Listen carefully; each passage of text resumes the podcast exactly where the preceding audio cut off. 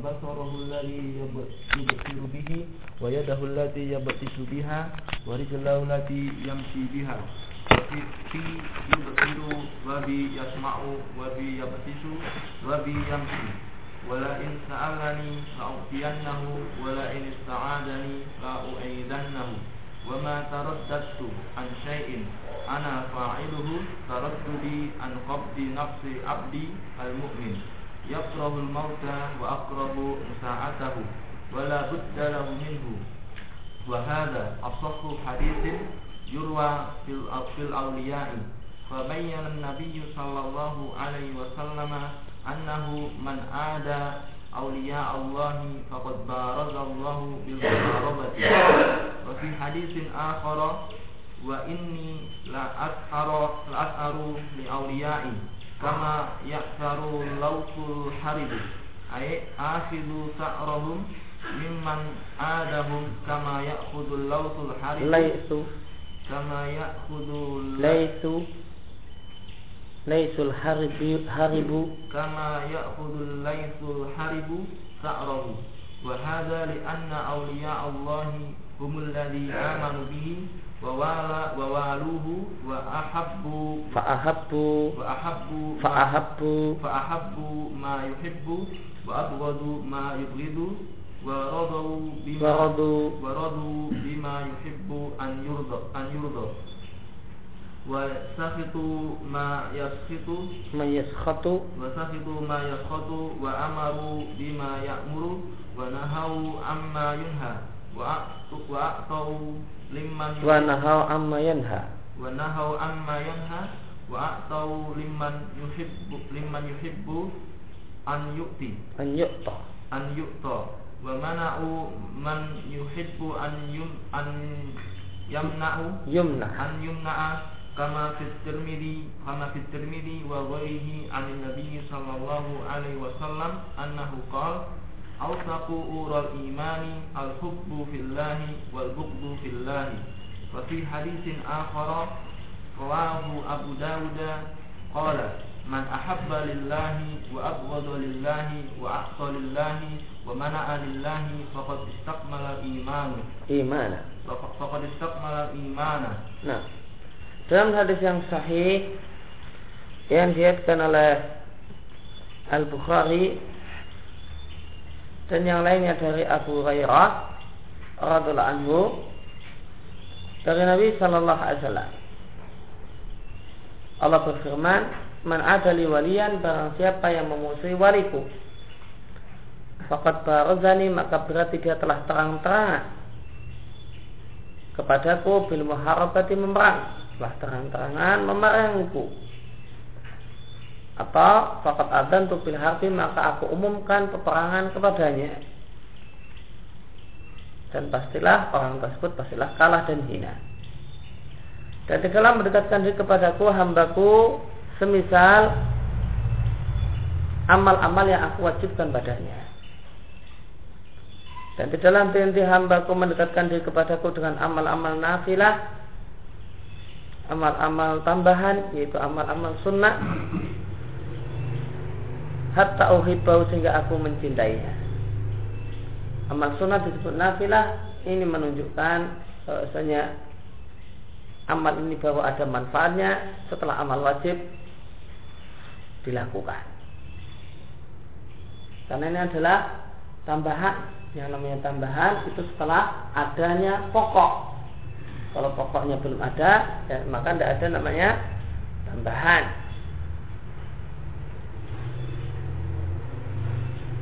Hatta uhibau sehingga aku mencintainya. Maka amal nafil ada sebab cintanya Allah Subhanahu wa taala. Maka jika aku telah mencintainya maka aku akan berikan taufik kepada pendengarannya yang dia mendengar dengannya dan penglihatannya yang dia melihat dengannya dan tangannya yang dia gunakan untuk memukul dan kakinya yang dia gunakan untuk berjalan. Sehingga dia hanya melihat yang aku ridai, mendengar yang aku ridai, memukul ya, yang aku ridai dan berjalan menuju tempat yang aku ridai. Dan sungguh jika dia meminta kepadaku niscaya akan aku beri. Dan jika dia memohon perlindungan kepadaku niscaya akan aku lindungi. Dan tidaklah aku ragu-ragu ansain untuk melakukan suatu hal yang pasti akan aku lakukan sebagaimana ragu-raguku untuk mencabut nyawa hambaku yang beriman. Seorang mukmin tidak menyukai kematian dan aku pun tidak menyukai untuk menyakitinya. Namun labu dalam minhu, namun dia harus sebuah keniscayaan dia harus meninggal dunia. Wahada asal hadis ini adalah hadis yang paling sahih yang diriwayatkan dari Nabi Sallallahu Alaihi Wasallam berbicara tentang masalah wali Allah. Maka dalam hadis di atas Nabi menjelaskan bahasanya barang siapa yang memusuhi aulia Allah, wali Allah, maka dia telah terang-terangan memerangi Allah Subhanahu wa taala. Dalam hadis yang lain melihat catatan kaki nomor 5 kata muhakik aku tidak menjumpainya setelah pasien syadid setelah penelitian yang pontang panting fanadiratun ila maisarah maka berilah kelonggaran sampai waktu kemudahan. Di disebutkan kalau Nabi mengatakan kalau e, kalau Nabi mengatakan bahasanya Allah berfirman, Pak ini dan sesungguhnya aku akan membalas orang-orang yang menyakiti kekasih-kekasihku sebagaimana seekor singa yang garang itu membalas. Artinya aku akan membuat pembalasan terhadap orang-orang yang menyakiti kekasih-kekasihku sebagaimana alais seekor singa yang garang mengambil pembalasan, melakukan pembalasan terhadap orang yang pihak-pihak lain yang coba-coba mengganggu dan menyakitinya.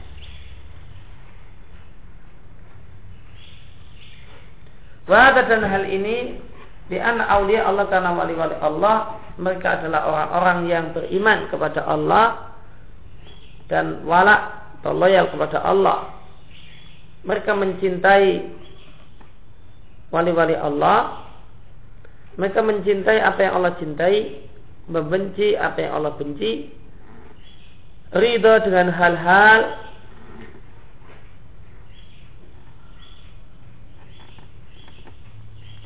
bima yuhibbu ayurda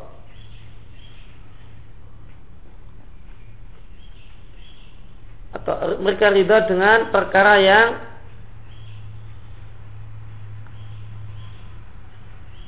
Allah itu suka untuk ridho dengannya. Dan mereka marah dengan perkara-perkara yang membuat marah Allah. Itu mimma yuskhitu mereka marah dengan perkara-perkara yang membuat Allah marah. Jika ini Allah marah dengannya maka dia pun marah. Mereka memerintahkan yang Allah perintahkan dan mereka pun melarang yang Allah larang. Mereka memberi harta, sedekah atau yang lainnya kepada orang-orang yang Allah mencintai, Allah ingin supaya orang tersebut diberi dan mereka tidak akan memberi memberikan harta, sedekah dan yang lainnya kepada orang-orang yang Allah ingin supaya tidak diberi. Bagaimana diriwayatkan oleh Tirmidzi dan yang lainnya dari Nabi Shallallahu Alaihi Wasallam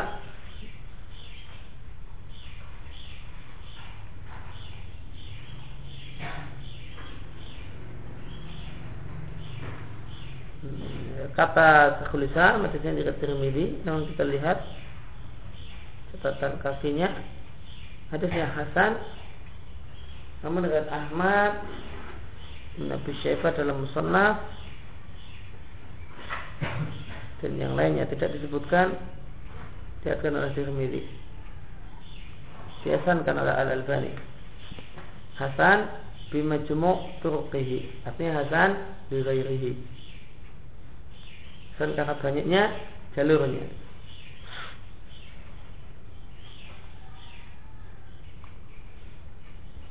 Nabi mengatakan autaku ural iman ura jamak dari urwah. Artinya tali atau ikatan ikatan iman yang paling kencang yang paling kuat adalah al-hubbu dan al-burdu mencintai apa yang Allah cintai dan membenci apa yang Allah benci dalam hadis yang lain yang dilihatkan oleh Abu Dawud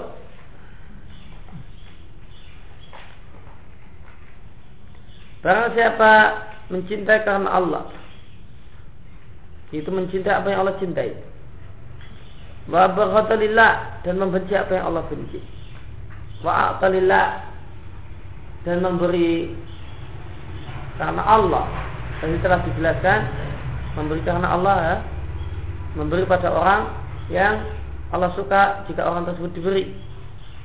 Bagaimana alillah Lillah di sini bukan maknanya ikhlas karena Allah, namun tadi telah dijelaskan maknanya tidak memberi pada orang-orang yang memang Allah ingin supaya orang tidak diberi, tidak memberikan zakat kepada orang kafir misalnya. Maka istakmal iman maka dia telah menyempurnakan iman.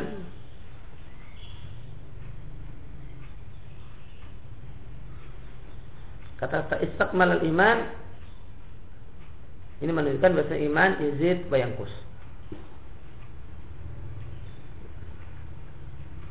Maka dia telah sempurnakan iman.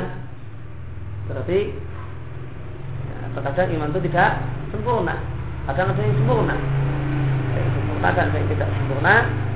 Maka kata-kata istakmal iman ini dalil akidah sunnah bahwa iman yazid wa Ini catatan kaki di sini dikatakan oleh Muhakkik sahih dikatakan oleh Abu Daud, Ahmad, Bukhari.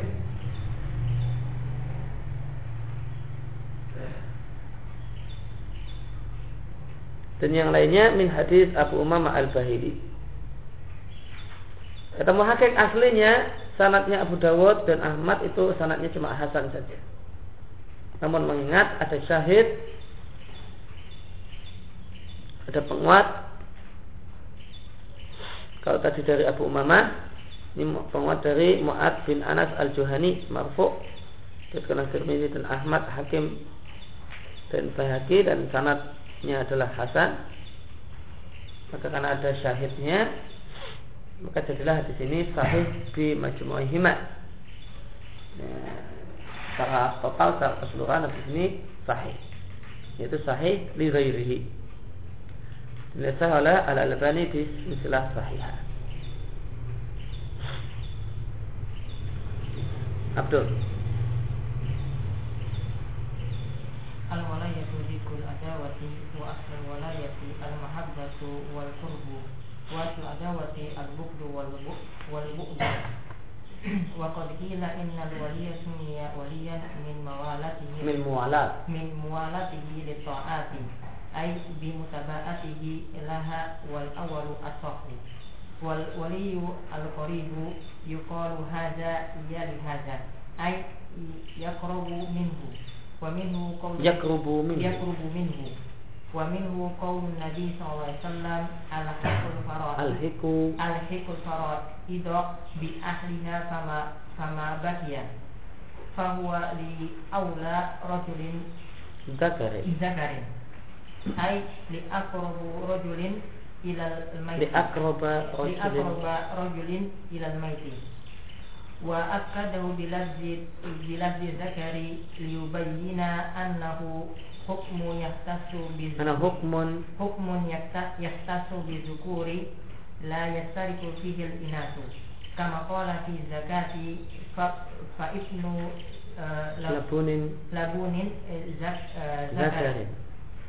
فإذا كان ولي الله هو الموافق المتابع له فيما يحبه ويرضاه ويبغضه ويسخطه وما وما يأمر به وينهى عنه كان المعادي لوليه معاديا له.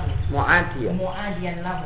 كما قال تعالى يا أيها الذين آمنوا لا تتخذوا عدوي وعدوكم أولياء. تلقون إليهم بالمودة. faman ada awliya Allahi faqad ada Allah wa hariba wa harabahu. Falihada qala man ada li waliyan faqad barazani bil muharabati. Wa abdul awliya illahi hum anbiya'uhu wa abdul anbiya'ihi al mursaluna minhum wa abdul rusuli ulul azmi nuhu Nuhun. Wa Ibrahim wa Musa wa Isa wa Muhammadun salawatullahi alaihim ajma'ina. Nah, Kemudian beliau membahas tentang masalah pengertian makna wali secara bahasa. Wali dikatakan maknanya diambil dari kata-kata walaya. Kemarin telah kita singgung perbedaan antara walaya dengan wilayah. Diambil dari kata-kata walaya dan apa itu walaya? Kebalikan dari adawah. Lawan kata dari memusuhi. Dan mana asal untuk walayah adalah cinta dan dekat. Sedangkan makna asal dari yang disebut adawah memusuhi itu adalah benci dan menjauh. Benci dan jauh. Maka siapa benci dan menjauhi fulan artinya adalah memusuhi fulan. Siapa yang mencintai dan dekat-dekat mencintai dengan hatinya dan dekat dengan badannya dengan fulan maka adalah orang yang walak kepada fulan. Ini pendapat pertama. Maka kila pendapat yang kedua mengatakan pendapat pertama mengatakan wali diambil dari kata-kata walaya. Pendapat yang kedua mengatakan innal wali dia wali disebut wali diambil dari kata-kata muala bukan dari kata-kata walaya namun diambil dari kata-kata mualat mualat artinya berturut-turut Disebut wali karena mualatihi li ta'at. Cara wudhu itu berturut-turut, tidak boleh ada jeda uh, satu rukun dengan rukun berikutnya tidak boleh ada jeda yang panjang. Diambil kata-kata mualat artinya berturut-turut li ta'at untuk melakukan berbagai ketaatan. Nah, menurut pendapat yang kedua, wali disebut wali karena dia adalah orang yang terus menerus melakukan ketaatan.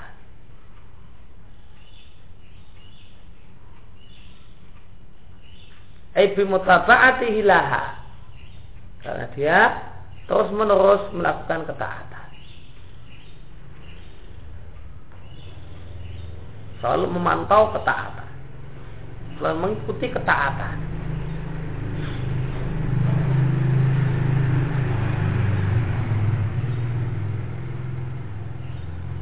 maka ada dua pendapat yang disampaikan oleh Syekhul Islam di sini tentang ah, wali itu diambil dari kata-kata asalnya maknanya apa?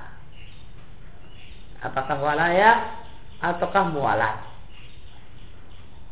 Wal awal asal dan pendapat yang pertama itu pendapat yang lebih tepat.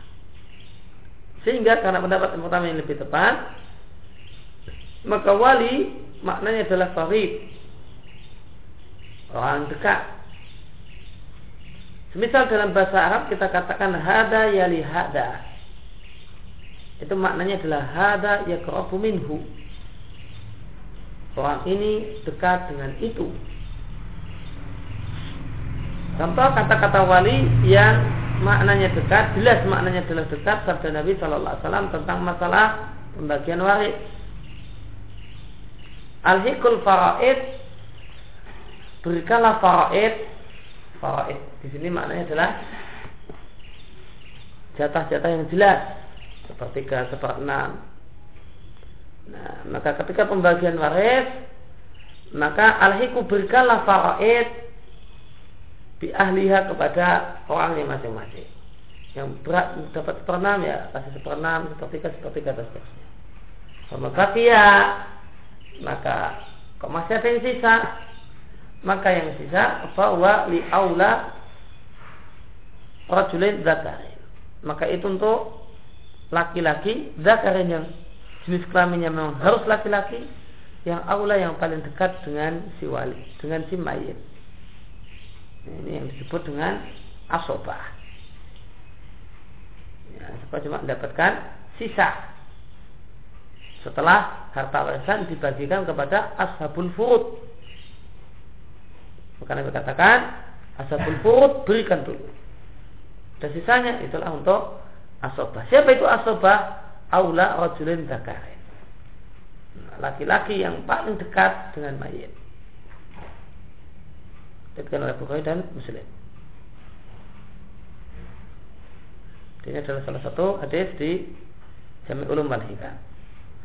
Maknanya adalah li aula rajul katakan li akrab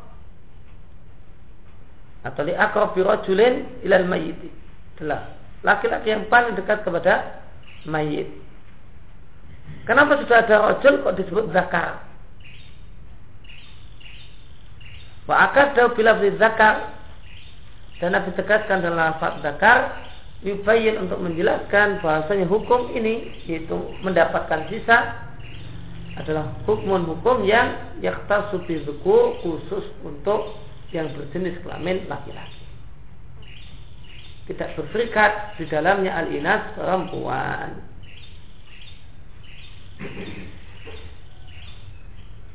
Ini Nabi menegaskan dengan kata-kata zakar di sini untuk menunjukkan demikian. Karena sebagaimana sabda Nabi Shallallahu Alaihi Wasallam di zakat tentang zakat yaitu zakat hewan ternak.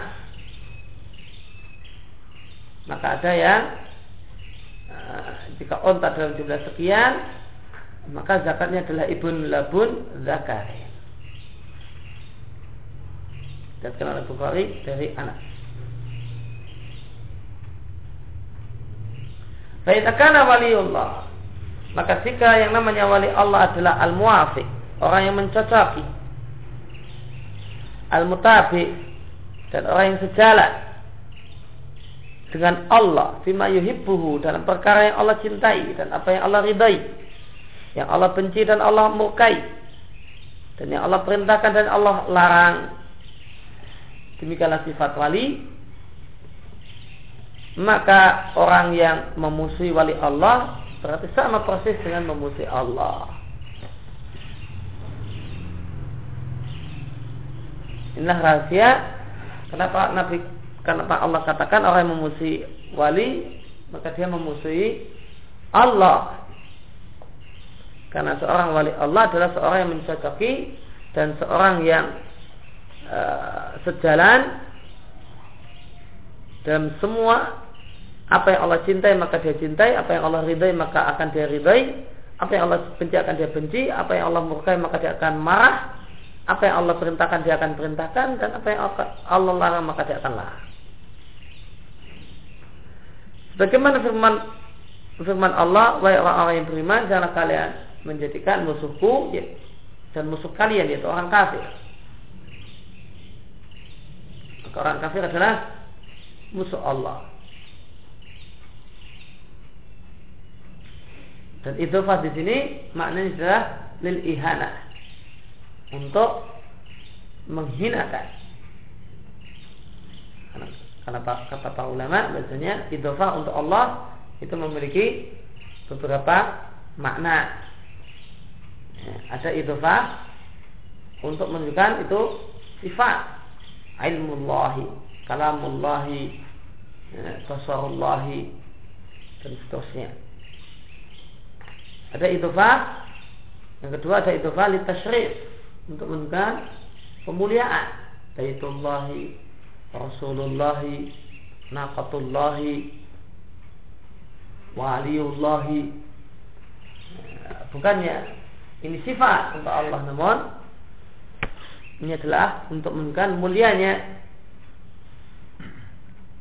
Makhluk-makhluk ini di sisi Allah. Kemudian yang ketiga Ada idofah eh, Kepada Allah Yang maknanya untuk ihana Untuk menghinakan Abdullahi musuh Allah.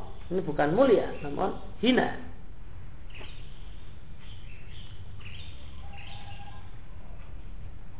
Jangan kalian menjadikan adui musuhku yaitu musuh Allah. Wa aduwakum dan musuh kalian orang kafir aulia sebagai wali yang kalian memberikan kepada mereka bil madah kecintaan.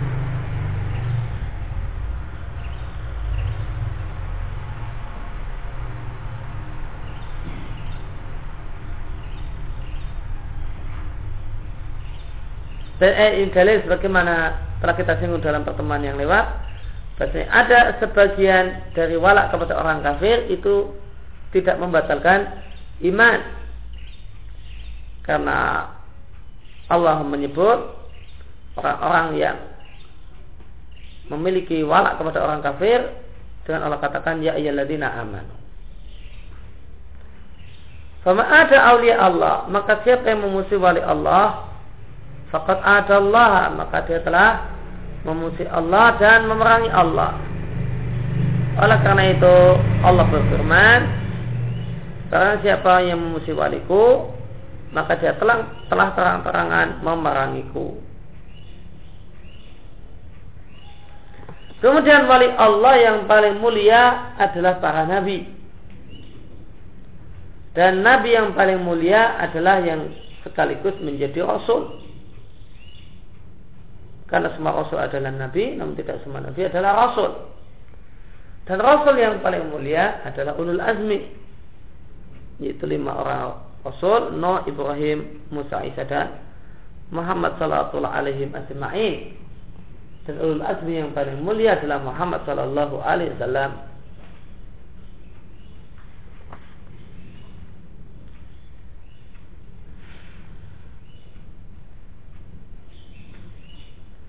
Sebagaimana firman Allah Subhanahu wa taala, Sara'alakum minad dini mawassa Nuha. Allah syaratkan untuk kalian minad din agama sama persis yang telah Allah wasiatkan kepada Nuh. Dan yang kami wahyukan kepadamu. Dan yang kami wasiatkan kepada Ibrahim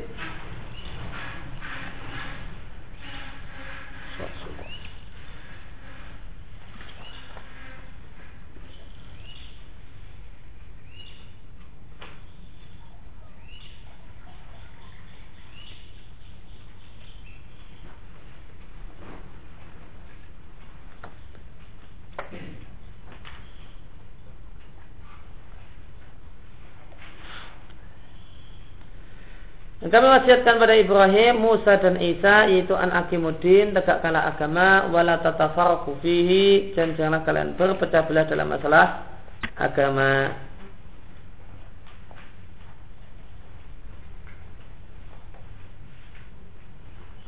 Maka dua kalimat ini an akimuddin wala tatafarraqu fihi makinlah yang disyariatkan yang diwasiatkan eh, dan diwahyukan kepada Muhammad sallallahu alaihi wasallam Kabura maknanya azuma sangat berat. Alal musyrikin bagi orang-orang musyrik ma tada'uhum ilai tauhid yang engkau dakwahkan kepada mereka.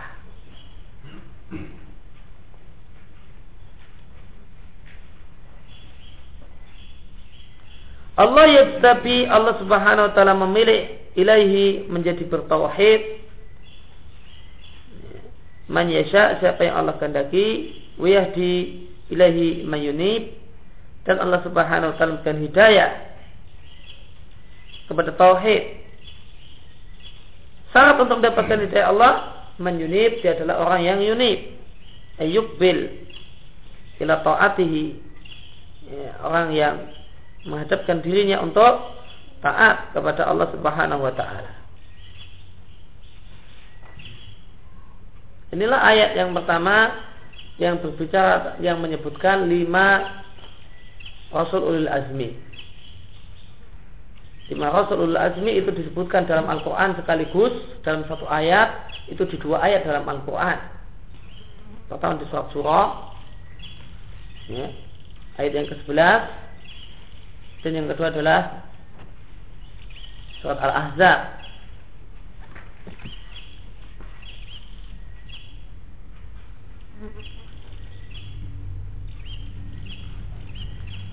Di surat Al-Ahzab Allah berfirman wa akhadna dan ingatlah dulu ketika kami mengambil dari para nabi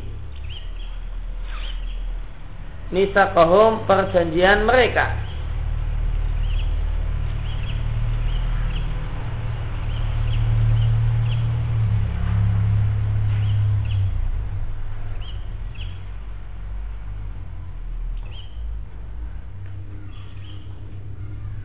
Waminka dan darimu Itu Muhammad Kami Nuhin wa Ibrahim Demikian juga perjanjian dari Nuh dan Ibrahim Musa dan Isa Putra Maryam. Wa akhadna minhum Apa perjanjian yang Allah ambil dari mereka? Jalan dikatakan Supaya mereka menyembah Allah Dan mengajak manusia agar beribadah kepada Allah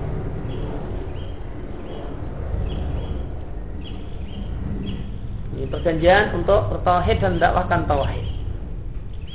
Wa akhadna minhum mitsaqan ghalidha dan kami ambil dari mereka perjanjian yang ghalidha, dan yang yang kuat.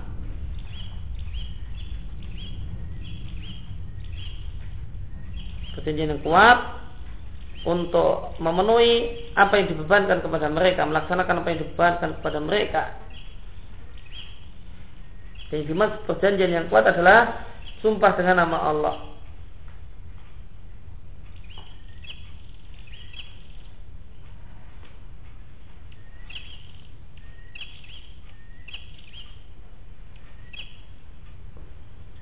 Lihat ala sadiqina an sidqihim supaya Allah hendak menanyai orang-orang yang benar tentang kebenarannya.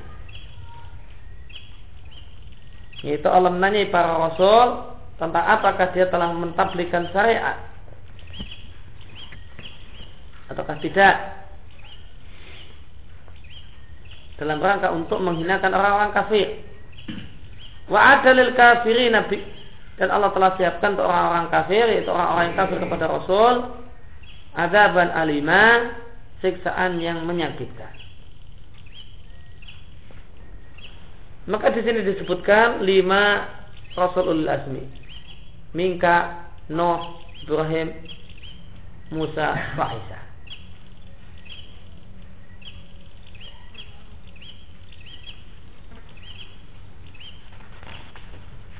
Kemudian berkaitan dengan surat surah ayat yang ke-11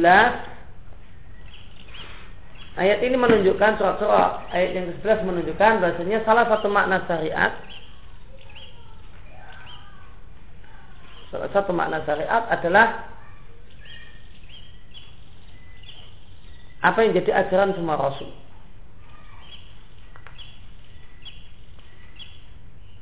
Sara alakum nadini an akimu dina wala tatafarraqu fihi. Nah, terkadang syariat itu maknanya adalah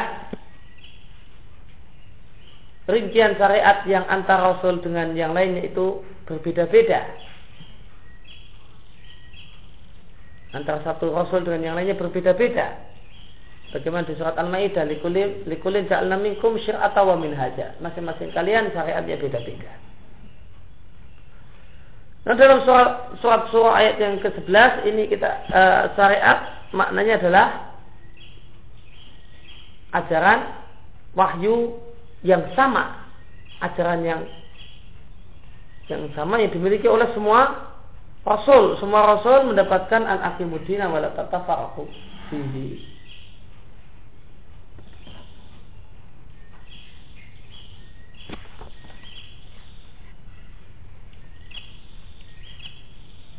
Maka terkadang Al-Quran menggunakan syariat dalam artian adalah ajaran Rasul yang satu Rasul berbeda dengan Rasul yang lain, yaitu rincian syariat, hukum-hukum. Namun terkadang Al-Quran menggunakan istilah syariat dengan pengertian aturan dan ajaran yang sama yang Allah berikan kepada semua rasul. Yang merupakan kebalikan dari pengertian yang pertama tadi.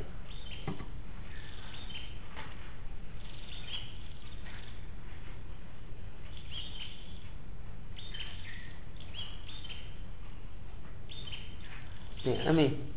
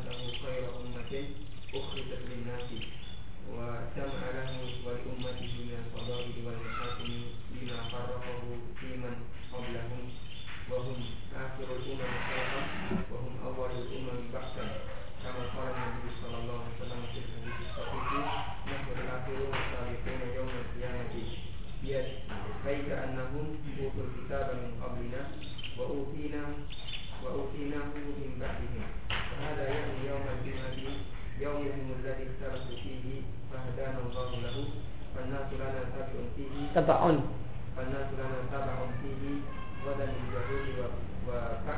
Ba'da ghadin.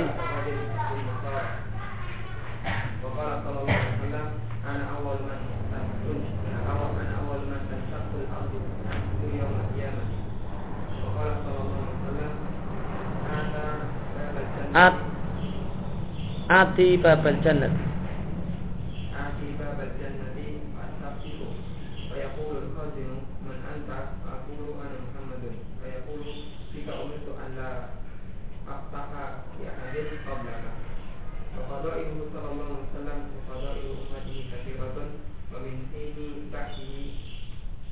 الله جعله الفارق بين أولياء الله وبين أعدائه فلا يكون وليا لله إلا من آمن به وبما جاء به واتبعه باطلا وظاهرا ومن شاء محبة الله وولايته وولايته وهو لم يتبعه فليس من أوليائه فليس من أولياء الله تعالى بل من خالقه كان من أعداء الله وأولياء الشيطان. نعم. Jannat ulul azmi dan ulul azmi yang paling mulia adalah Muhammadun sallallahu alaihi wasallam. Dan dia adalah khatamun nabiyyin, penutup para nabi. Jika dia penutup para nabi, maka tentu dia penutup para rasul. Oleh karena itu, kenapa dipilih istilah khatamun nabiyyin? Tidak dipilih istilah khatamul mursalin. Karena setiap rasul adalah nabi, tidak semua nabi adalah rasul. Karena nabi itu lebih luas. Jika nabi saja sudah tertutup, maka rasul tentu otomatis sudah tertutup. Dan dalilnya adalah firman Allah di surat Al-Ahzab.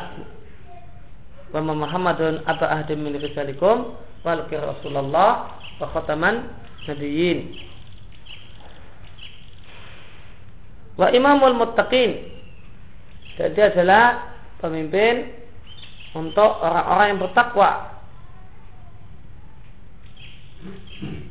Bagaimana sabda Nabi Sallallahu Alaihi Wasallam, "Ama ana fa'atakum akhsyakum lillah." Aku adalah orang yang paling bertakwa dan paling takut kepada Allah Subhanahu wa taala. Wasaidu waladi Adam dan Nabi adalah pemimpin seluruh manusia. Bagaimana sabda Nabi sallallahu alaihi wasallam, "Ana sayyidu waladi Adam yaumal qiyamati wala fakhra." adalah pemimpin seluruh manusia, seluruh keturunan Adam pada hari kiamat. Jadi tidak aku sampaikan untuk menyombongkan diri. Wa imamul anbiya dan aku adalah dan beliau adalah imam para nabi tidak mau ketika mereka berkumpul Dalilnya bisa Isra dan Mi'raj. Di mana Nabi Shallallahu Alaihi Wasallam mengimami para nabi.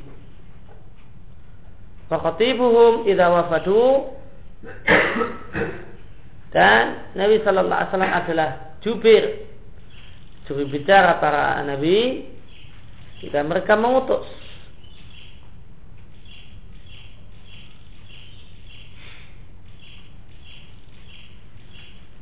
Allah alam. Mungkin dalilnya adalah masalah syafaat uzma. Mana para nabi tidak berani bicara kepada Allah untuk untuk segera fasul kodok menetapkan perkara manusia masuk surga atau neraka. Ya, Adam tidak tidak berani Nuh dan seterusnya. Nah, akhirnya Nabi Shallallahu Alaihi Wasallam akhirnya Nabi Shallallahu Alaihi Wasallam yang berbicara dan meminta kepada Allah Subhanahu Wa Taala. Sahibul Maqamil Mahmud. Dan dia adalah pemilik Maqam Mahmud. Yang Allah firmankan di surat Al-Isra. Asa asaka rabbuka maqamam mahmuda. Kedudukan yang terpuji ya kedudukan itu diinginkan oleh orang-orang terdahulu dan orang-orang yang belakangan dan makam mahmud itu sama dengan asyafa'ah al-uzma. Usahibul liwa'il ma'kud dan dia adalah pemilik bendera yang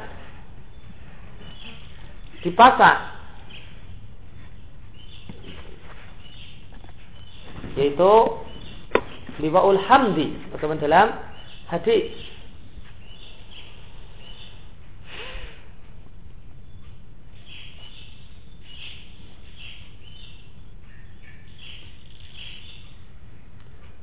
Wa al-haudil maurud dan beliau adalah pemilik telaga yang didatangi. Dan yang paling banyak didatangi. Karena umatnya paling banyak. Dalilnya adalah hadis-hadis tentang masalah haud. Wasafiul khalaiki yaumal qiyamah. Dan aku adalah pemberi syafaat untuk seluruh makhluk pada hari kiamat itu syafaatul uzma Wasahibul wasilati wal fadilah. Dan pemilik al-wasilah dan al-fadilah. Dalilnya adalah hadis tentang baca zikir setelah mendengar adzan. Dan wasilah di sini maknanya adalah eh, manzilatun fil jannah. Ya, wasilah di sini maknanya adalah bukan sarana, namun satu kedudukan di surga yang hanya boleh ditempati oleh satu orang saja. Dan Nabi katakan wa arju an akuna anahu dan aku berharap ya, pemilik wasilah itu adalah aku. Dan tidak diragukan bahasanya pemiliknya adalah beliau karena beliau adalah manusia paling mulia dan manusia paling utama. Dan pemilik fadilah pemilik keutamaan.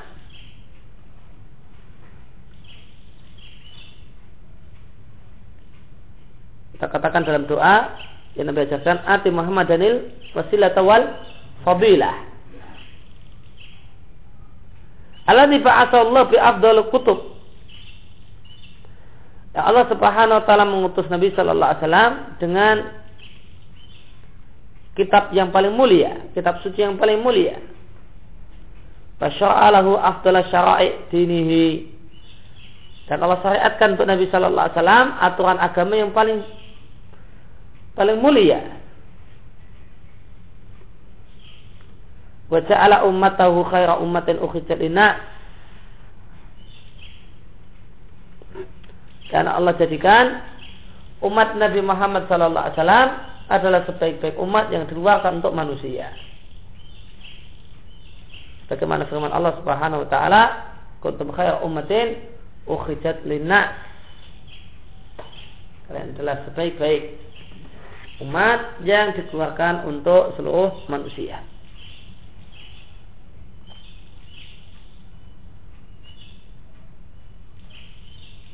Maka berdasarkan penjelasan Syekhul Islam di sini, maka boleh orang menafsirkan kuntum khaira ummatin ukhrijat linnas kuntum di sini boleh diartikan seluruh umat Islam. Boleh diartikan, dimaknai seluruh umat Muhammad Shallallahu Alaihi Wasallam. Tidak harus hanya dimaknai sahabat. Memang Syekhul Islam di tempat yang lain makna kuntum khairu ummatin ukhrijat adalah sahabat. Namun salahkah? Seandainya kuntum di sini dimaknai dengan umat, umat Muhammad secara keseluruhan, jawabannya tidak.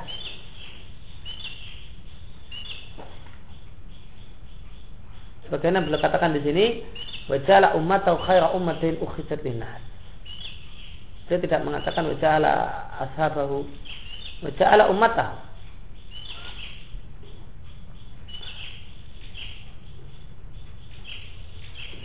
Maka umat Muhammad adalah umat yang terbaik nah, selama mereka memiliki sifat yang dimiliki oleh sifat umat yang terbaik.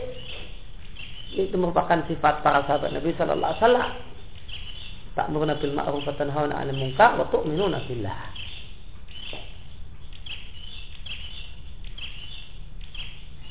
Maka anggapan sebagian orang yang jika ada orang yang menjelaskan kuntum khaira umat linas kemudian dimaknai dengan umat secara keseluruhan seakan-akan ada penafsiran yang salah total, ini anggapan yang tidak benar.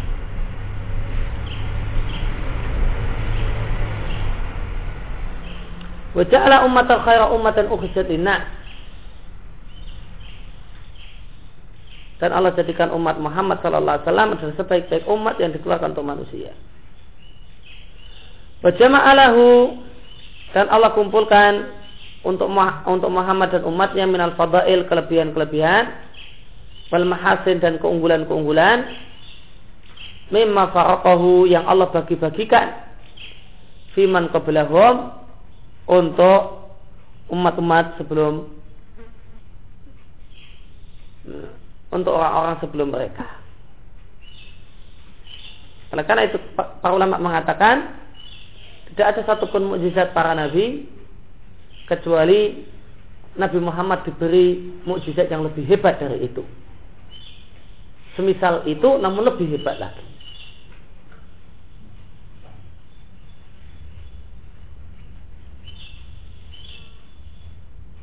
Jika ada orang yang bertanya bukan uh, Allah berikan pada Isa kemampuan untuk menghidupkan orang mati. Mati jadi hidup. Apa kelebihan Nabi Khawarqul ada yang Allah berikan pada Nabi dan itu lebih hebat dari Isa dalam masalah ini? Jawabannya adalah tangisan pelepah koma. Ini lebih hebat. Karena benda mati jadi hidup. Benda mati jadi hidup. Kalau mayat jadi hidup itu masih ini masih nyambung. Mayat ini dulunya hidup, jadi hidup. Akhirnya dia adalah makhluk hidup artinya dia hidup dan mati dan hidup lagi tangisan pelepah koma ini benda mati. Yang aslinya memang mati. Dan nggak pernah hidup. Jadi hidup. Itu lebih hebat daripada ya, eh, hidupnya orang-orang ya. Orang mati yang sudah dulu pernah hidup. Kalau dari terbelahnya laut. Terbelahnya bulan lebih hebat lagi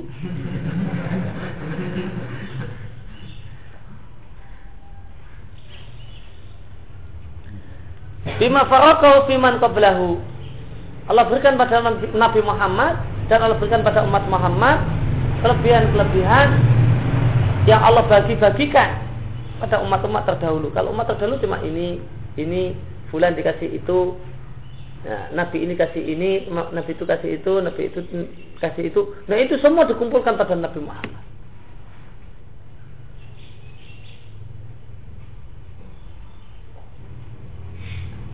Wahum akhir umam khalqan. Umat Muhammad adalah umat yang paling terakhir diciptakan.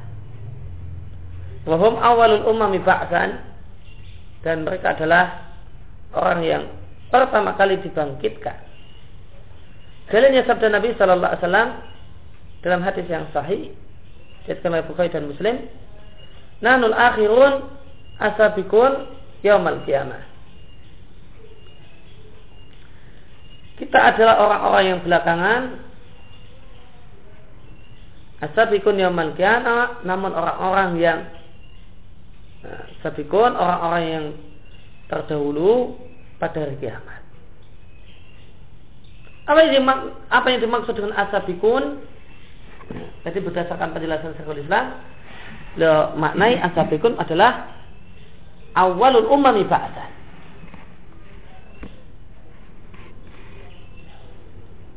Di iktidak Syekhul Islam mengatakan tentang makna asabikun. Beliau mengatakan asabikun di sini maknanya mungkin asabikuna ba'dan dan mungkin asabikuna fadlan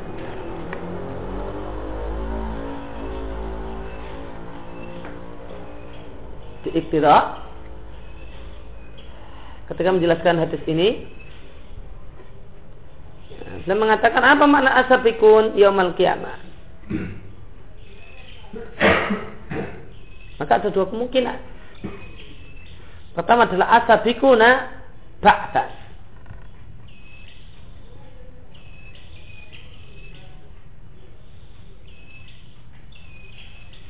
Yang pertama kali dibangkitkan.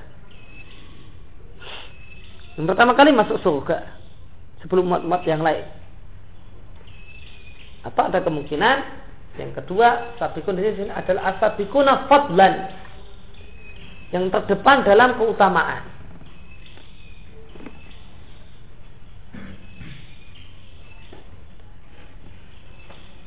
Dan kita lihat di sini pendapat yang beliau pilih tentang mana asabikun di sini adalah awal umat ba'san.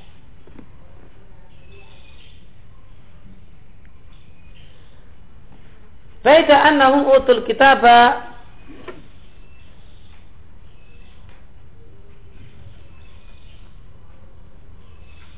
Beda artinya akan tetapi Beda itu kata Syekhul Islam di Iqtida memiliki dua makna. Bisa maknanya bikhilafi Dan bisa maknanya lakin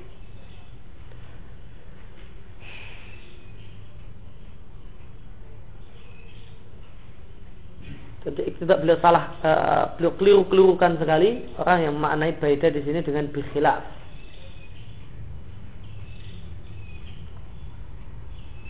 Akan tetapi anam utul kitab min qablina mereka diberi kitab sebelum kita wa utina wa utinahu ba'dihim dan kita diberi kitab setelah mereka.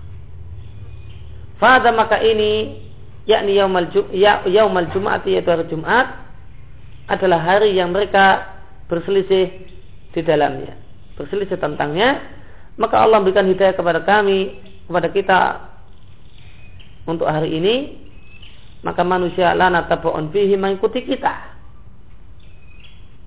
Karena besok hari Sabtu adalah untuk Yahudi, setelah besok itu Ahad untuk Nasrani. Maka kita duluan. Dan Yahudi dan Nasrani menjadi tabak lana mengikuti kita dalam masalah ini. Maka seharusnya Nasrani dan Yahudi itu ikut kita, namun kebalikannya kaum muslimin ikut Yahudi dan Nasrani. Nah, maka Nabi katakan panasulana tapu'un fi Yahudi dan Nasrani itu mengikuti kita. Berkiblat pada kita, mengacu pada kita. Oh, dan Jumatan. Oh ya, besok berarti giliran kita. Namun realitanya malah kaum muslimin yang jadi pengikut Yahudi dan Nasrani. Bahkan dijadikan guru.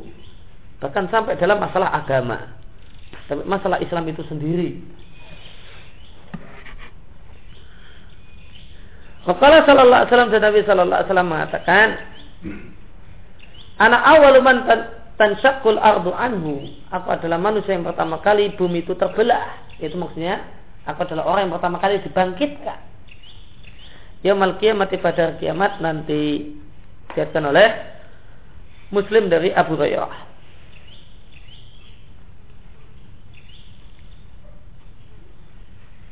Dan Nabi Shallallahu Alaihi Wasallam mengatakan pada kiamat aku akan mendatangi pintu surga lalu aku minta dibukakan. Lalu berkatalah Al-Ghazin penjaga pintu surga, Man anta, siapa engkau? Fakul, maka aku mengatakan, Ana Muhammad, aku adalah Muhammad. Inilah di antara adab bertamu. Nah, ini ada antara adab bertamu dan mau masuki pintu. Ditanya oleh tuan rumah, siapa ya? Mereka jangan mengatakan saya. Dan adab pertama adalah ditanya oleh tuan rumah, siapa ya? Waalaikumsalam, siapa ya? Nah, sebutkan nama. Nabi ditanya oleh penjaga pintu surga, siapa ya itu ya? Dia katakan, anak Muhammad. Muhammad. Tidak, mengatakan saya saya. Dan secara khusus pun Nabi menegaskan hal ini dalam hadis yang sahih sebagaimana ada di Riyadhus Salihin. Orang yang pertama dan ditanya oleh Nabi siapa itu? Saya jawab saya saya. Maka Nabi mengatakan saya saya. Dengan ada uh, membencinya. Fayaqul maka penjaga pintu surga mengatakan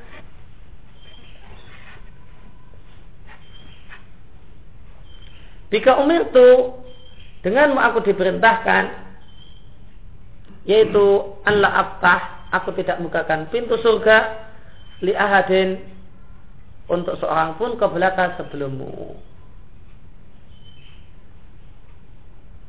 Hadisnya diriwayatkan Muslim dari Anas bin Malik. Dan hadis ini disebut oleh para ulama sebagai salah satu bentuk syafaat Nabi. Ya, di antara syafaat itu ada syafaat yang khusus untuk Nabi dan ada syafaat untuk Nabi dan untuk para Nabi yang lain dan orang-orang saleh. Di antara syafaat yang khusus untuk Nabi adalah syafaat untuk Nabi Shallallahu Alaihi Wasallam agar penghuni surga masuk surga. Apa yang dimaksud syafaat Nabi Shallallahu Alaihi Wasallam agar penghuni surga masuk surga? Ini maksudnya. Karena sebelum Nabi datang ke pintu surga enggak. Orang yang mau masuk pintu surga tetap tidak bisa masuk surga. Sampai Nabi datang. Sebelum Nabi datang, enggak bakalan dibuka. Tidak bakalan dibuka. Cuma nunggu. Maka di antara syafaat khusus untuk Nabi Shallallahu Alaihi Wasallam adalah syafaat untuk alul jannah supaya bisa masuk surga. Itu dengan Nabi Shallallahu Alaihi Wasallam datang ke pintu surga dan minta untuk dibukakan kemudian terjadilah dialog sebagaimana yang diceritakan dalam hadis ini. Ini yang dimaksud hadis ini adalah maksud dari syafaat Nabi, syafaat khusus Nabi untuk memberi syafaat kepada ahlu jannah agar masuk surga.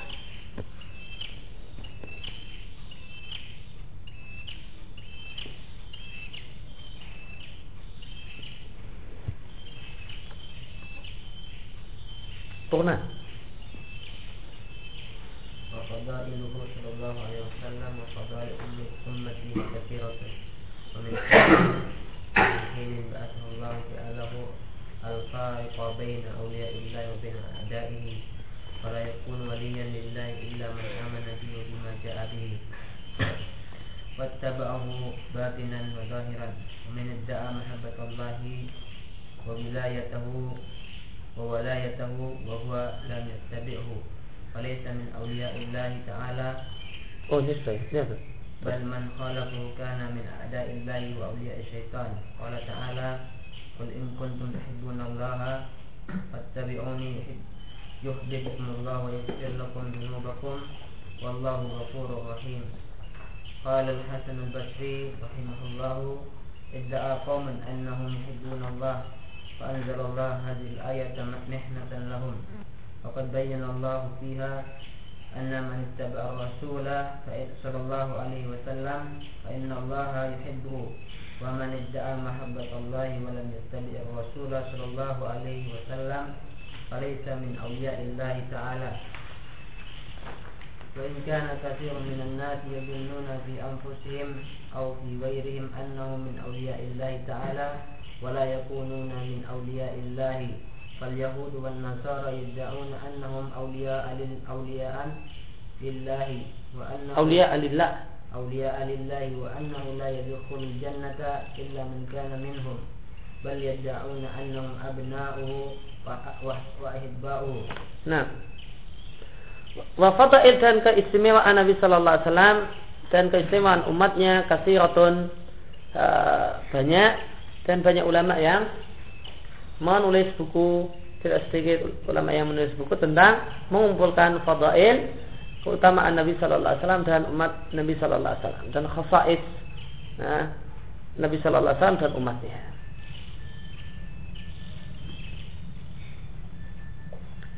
Wamin dan sejak Allah Subhanahu Wa Taala mengutus Muhammad Sallallahu Alaihi Wasallam, Allah jadikan Nabi Sallallahu Alaihi Wasallam pembeda antara kekasih Allah dan musuh Allah. Maka tidak ada yang namanya wali Allah kecuali orang yang beriman pada Nabi dan beriman dengan ajaran Nabi. Dan mengikuti Nabi zahir dan batin. Paman dan siapa yang idda'a mengaku-ngaku mencintai Allah. Wa walayatahu dan mengaku-ngaku mencintai Allah. Sama kan? Wala artinya walayah artinya cinta. Atau dengan bahasa lain. Siapa siapa yang mengaku cinta pada Allah dan menjadi wali Allah wa walam yatabi'hu namun dia tidak mengikuti Nabi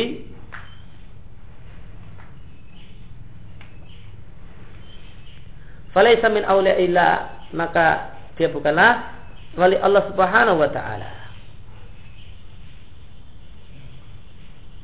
Dan itibak Nabi itu ada dua macam.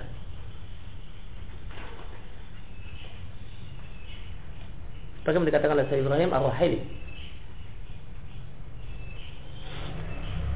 Itibak Nabi bermakna am wa itibak Nabi bermakna khas.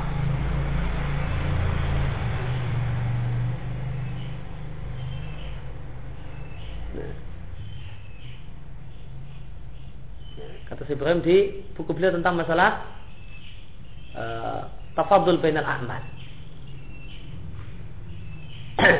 itibak Nabi ada dua macam, ada itibak am bimakna am dan itibak Nabi bimakna khas.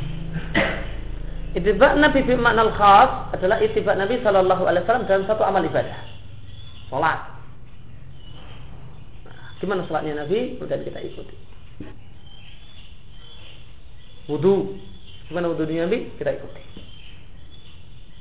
Gimana mandinya Nabi? Kita ikuti. Oh, Nabi mandi seperti ini, kemudian kita mandi seperti itu. Bagaimana Nabi ajarkan. Ini itiba bermakna hak. Kemudian yang kedua adalah itiba bimakna am. Itiba dengan makna luas. Itibak dengan makna luas artinya, artinya adalah mengikuti Nabi dalam semua kehidupan. Di mana kita dari bangun tidur sampai tidur lagi semuanya adalah menjalankan aturan-aturan Nabi. Zahiran wa batinan. Bukannya zahirnya saja batinnya juga. Merasa takut pada Allah, merasa diawasi oleh Allah. Ini syariat Nabi ajaran Nabi nanti mengajarkan pada kita untuk takut pada Allah merasa merasa diawasi oleh Allah tawakal kepada Allah eh, artinya semua kehidupan kita adalah berdasarkan apa yang Nabi ajarkan lahiriahnya dan batiniahnya bukan hanya dalam kasus tertentu namun dalam semua nah, semua amal Zahiran wa batinan.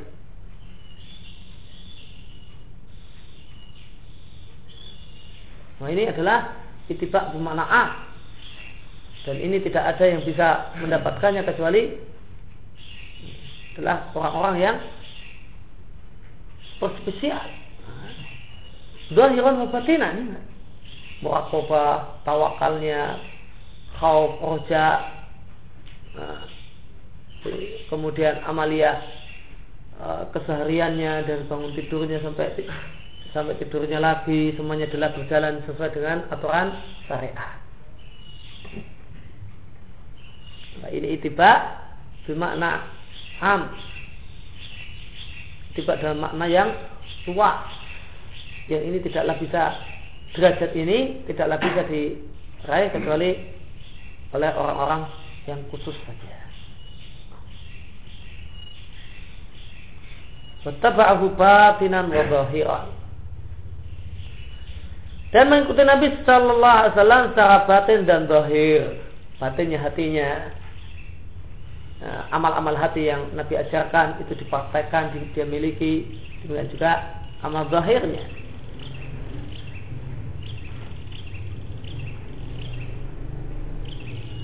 Maka ini itiba di sini adalah itiba bimaknal am. Wattaba'ahu batinan wa zahiran. Maka siapa yang mengaku-ngaku mencintai Nabi, mencintai Allah dan menjadi wali Allah, walam yatabi'hu, namun dia tidaklah itibak pada Nabi sallallahu alaihi wasallam bimakna al-'am.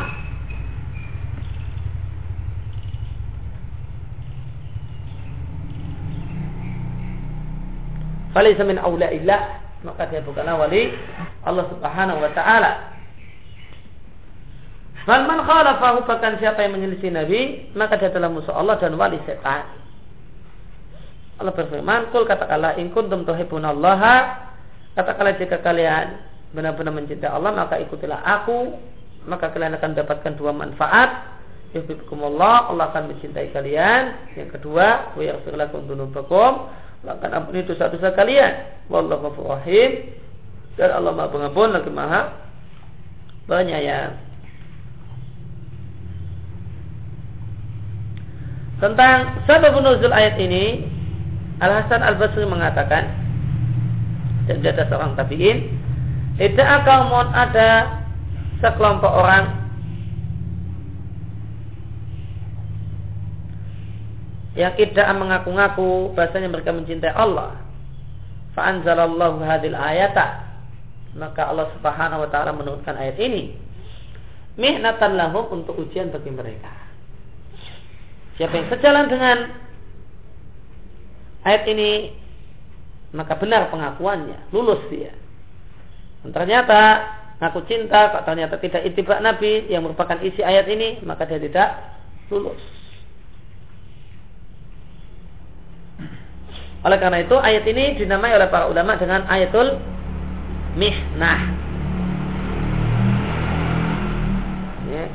Kul in kuntum Allah itu disebut oleh para ulama sebagaimana di Fathul Majid so, kita butuh wahid ketika menjelaskan ayat ini uh, penulis Fathul Majid mengatakan ayat ini disebut dengan ayatul mihnah ayat ujian. Itu menguji adalah ujian untuk orang-orang yang mengaku cinta pada Allah.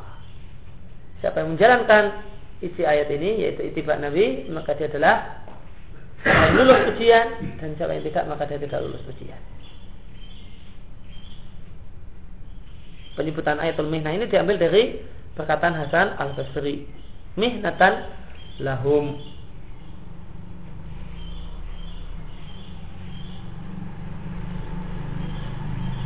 Head footnote uh, diatkan oleh Tobari dalam tafsirnya dan Ibnu Abi Hatim dalam tafsirnya dari dua sanat ya, dua jalur dari Hasan kata uh, eh, mahakik wa sahih ya, sanatnya sampai al Hasan al Basri adalah sahih. Nah, namun Hasan al Basri bicara tentang masalah sababun nuzul. Yang tahu sababun nuzul itu sahabat. Dan Hasan al Basri tidak menyebutkan uh, dari sahabat siapa dia beliau mendapatkan keterangan ini. Maka statusnya status perkataan tabiin yang berbicara tentang masalah sababun nuzul adalah mursal.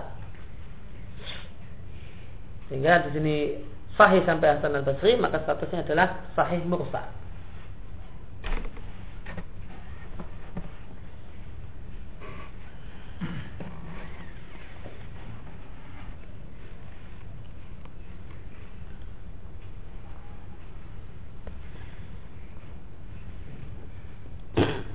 Kemudian di sini ada satu hal yang menarik yaitu katakanlah jika kalian mencintai Allah maka ikutilah aku. Syaratnya adalah di sana ada syarat dan jawab syarat istilah nahu. Jika kalian mencintai Allah maka ikutilah aku. Maka jawabnya yuhibbukumullah niscaya Allah akan mencintai kalian.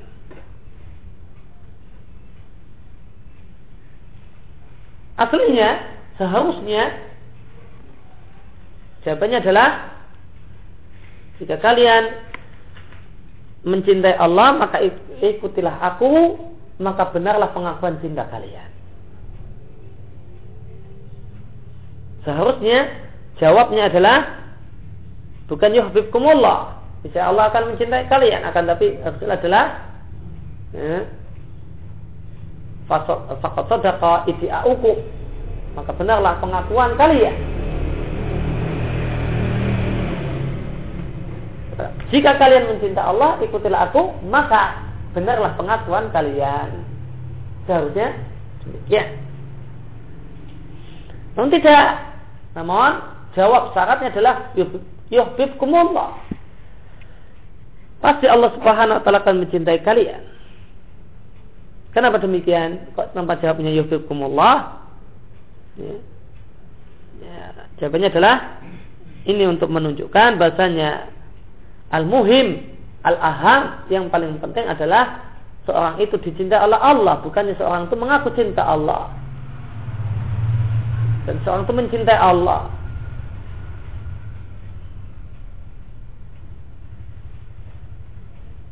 Itu yang lebih penting seorang hamba dicintai oleh Allah itu lebih penting daripada seorang hamba ngaku-ngaku Allah cinta pada Allah atau seorang hamba mencintai Allah karena mencintai Allah adalah sifat semua hamba sampai hatta orang musyrik pun mencintai Allah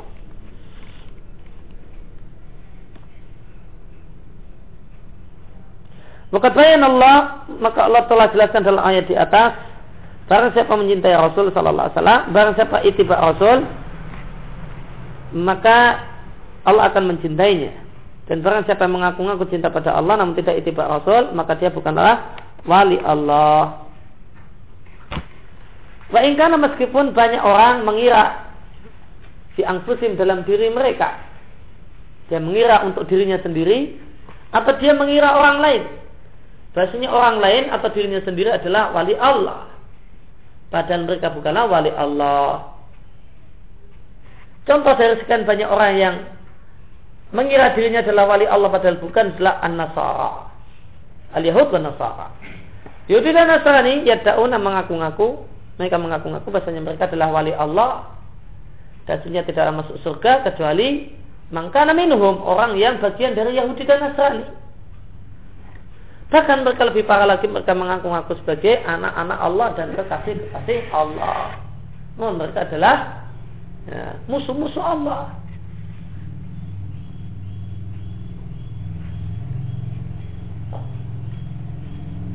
maka tidak cukup hanya sekedar praduga.